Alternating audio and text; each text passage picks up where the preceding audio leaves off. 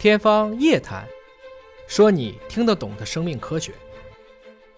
大家好啊，我是尹烨。这段时间呢，因为很多小伙伴们确实非战斗减员了，尹哥比较累，干了很多的活，鼻炎又犯了，所以最近录节目呢就有很重的鼻音，谢谢大家的体谅，也感谢这段时间大家的支持。这一刻，应该说中国的老百姓确实挺难的，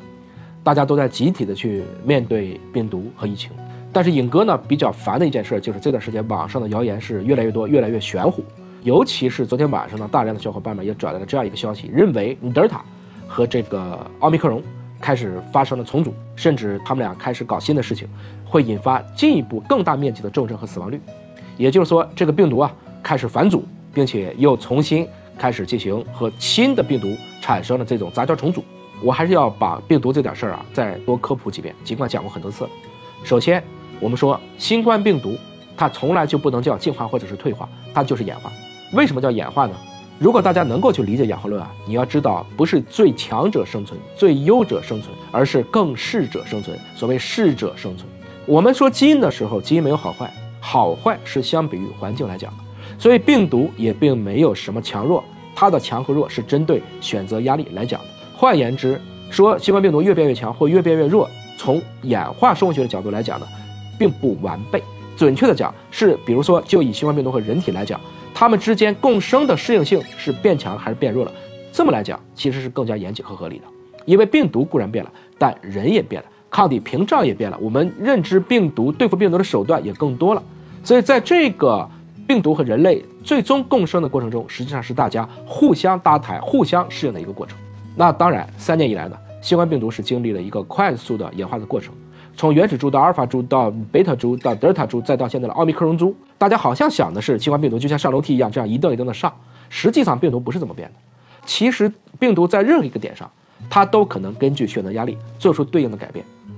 比如说，大家如果这一刻都打了针对奥密克戎 BA 四五这样型别的一个疫苗，它已经开始有免疫屏障了，病毒就势必要去逃逸。所以，为什么说我们现在比较担心的是 BQ 一和 XBB？也就是大家现在说到的这个地狱犬或鹰头狮，实际上这两个在国际已经开始流行的奥密克戎的变异株，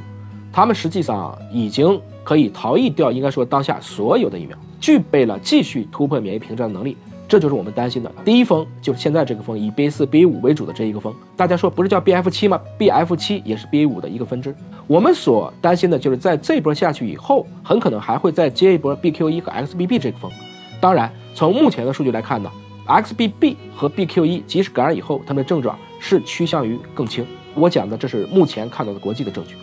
我们从一个更加长时间的尺度去看，尹哥也说过啊，我们鼻腔内本来就有四种冠状病毒，和人类已经达成了应该算是一种和平。也就是说，传统的四大冠状病毒其实能差不多引发三分之一到一半的感冒。病毒如果想传得更广、传得更远，那么它的危重性和致死率必然不能太高，否则。因为病毒是要寄生的，宿主如果都在，皮之不存，毛将焉附呢？所以从这个意义上讲，一定是能够传播更强，但是危重性、致死率更低的病毒，逐渐在这个过程中，会占据到这些病毒不同亚洲之间的竞争优势。从这个意义上讲呢，即使德尔塔出现了，因为它的传染能力是不如奥密克戎的，所以大部分人如果在同样感染了奥密克戎以后，就逐渐形成了奥密克戎对德尔塔的一种压制。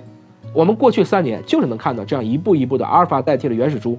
贝塔株代替了阿尔法株，德尔塔株代替了贝塔株，现在奥密克戎株开始代替了德尔塔株，而奥密克戎株不同的亚型之间彼此之间也在竞争。所以从这个意义上讲，其实奥密克戎出现以后，也就是在去年的十一月、十二月份的时候，三周的时间，在全球范围内就取代了德尔塔株的江湖地位。那也就是在昨天，十二月二十七号，中国疾控中心病毒所所长徐文博也表示。根据动态监测，因为各地的 CDC 还是会去找阳性测序的，并没有发现德尔塔的变异株在流行，也没有发现德尔塔变异株与奥密克戎株变异株发生了重组。从十二月初到现在，国内一共监测到了九个流行的新冠病毒亚分支，它们都属于奥密克戎的变异株。其实网上呢现在还在传一个段子，就是说国内现在有七百多个奥密克戎的这个毒株在流行。那这七百多个其实都是属于刚才讲到的这九个流行的新冠病毒亚分支。新冠病毒毕竟有三万个碱基，稍微哪几个点变了，它都可以叫一个毒株。这个比喻就像大家都会写中国字儿，每个人的字儿不一样，但是我们看这个字儿，它的大意还是一样的。我们没有必要被简单的这种恐吓体为一个数字而不去看它背后的故事所恐慌。